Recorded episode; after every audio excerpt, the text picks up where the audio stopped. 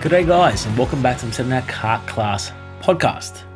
Today, we're going to be discussing how some drivers can dominate on a practice day, but then can't translate that into race day. Now, straight away, we see on practice sometimes some of these kids are setting the fastest laps they've ever set. Two days later, or a couple of weeks later, gets a race day, and now all of a sudden they're 0.4, maybe even up to you know one second off the pace they were driving the weekend before. So, how's that possible, and what actually changes sometimes from a practice day to a race day. The first thing we're going to be discussing is the pressure. So on a practice day, generally there might be some other karts there, but there's possibly you're just racing your lap time. So you might be doing a 46 second lap time, and really you're just racing yourself. You're trying to brake later than what you normally do. You might be trying a slightly different line. You might be trying to take a little bit more curb than you're used to, or you're trying to accelerate earlier. Realistically, you're just racing the clock on a practice day. And so if you do make a mistake, that's totally fine because most karts have a clutch these days. If you do spin off or you run wide, it doesn't matter because you can just get back into it on the following lap. Now, when it comes to a race day, you might be a little bit more tentative because if you do run wide or you spin out, that could jeopardize your race result. So straight away, you might be only driving at 90 or 95% of your full potential. And that could be a reason why you're, again, half a second off the pace of what you were doing during the week. The second thing where it helps having a practice day compared to race day is as a parent, a coach, or a mechanic, you can start to place markers on the track for your driver, whether that's some cones or you standing on the track or wherever it may be. But you can really showcase to your driver where to brake, where to accelerate, where to apex. And so, what you're trying to do is you're trying to build that muscle memory so that your driver can start to memorize and visualize those markings on the track. So that when it comes to race day, that driver can hit the same marks and hopefully do the same lap times. But again, on that race day, if they haven't visualized or memorized those particular markings, they might be braking one or two kart lengths early, they might be turning to the corners too early, or they could be accelerating one or two kart lengths later on. Now, all that could equate to again that half a second difference in your lap time from a practice to a race day. The third instance now, when it comes to why our times might differentiate from practice to race day, is the track does evolve on a race day. So, a practice day, you could be driving by yourself and you're just laying your own rubber on the track. There's not much rubber going down because only one kart circulating at all times. Throw that into a race day where there could be 150 up to 300 competitors competing. Now, more tyres on the track creates more rubber, but not necessarily does it always help you because there's different tyre compounds for most race weekends. So you might find there's the different compounds are actually taking away the grip, relaying some different rubber, and it's actually working against you. So a practice day might have more grip because there's only one tire compound on the track at that given time. And then it's a race day, and there's, you know, again, sometimes in Australia we've got four different tire compounds, and overseas it could be different as well, where it's starting to work against each other. So you need to adjust your kart setup from a practice to a race day.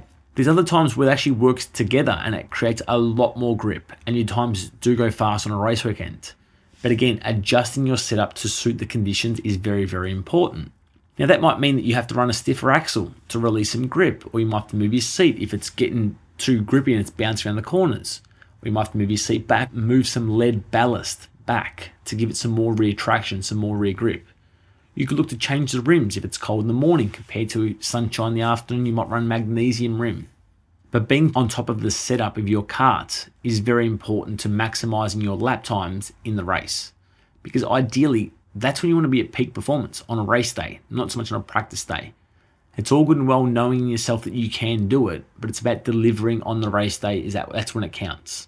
Now the last instance is that sometimes drivers just need that little bit of a carrot and that someone else to chase on the track. So on a practice day, they've got no one to to try and you know strive to to push themselves and then come race day, they can.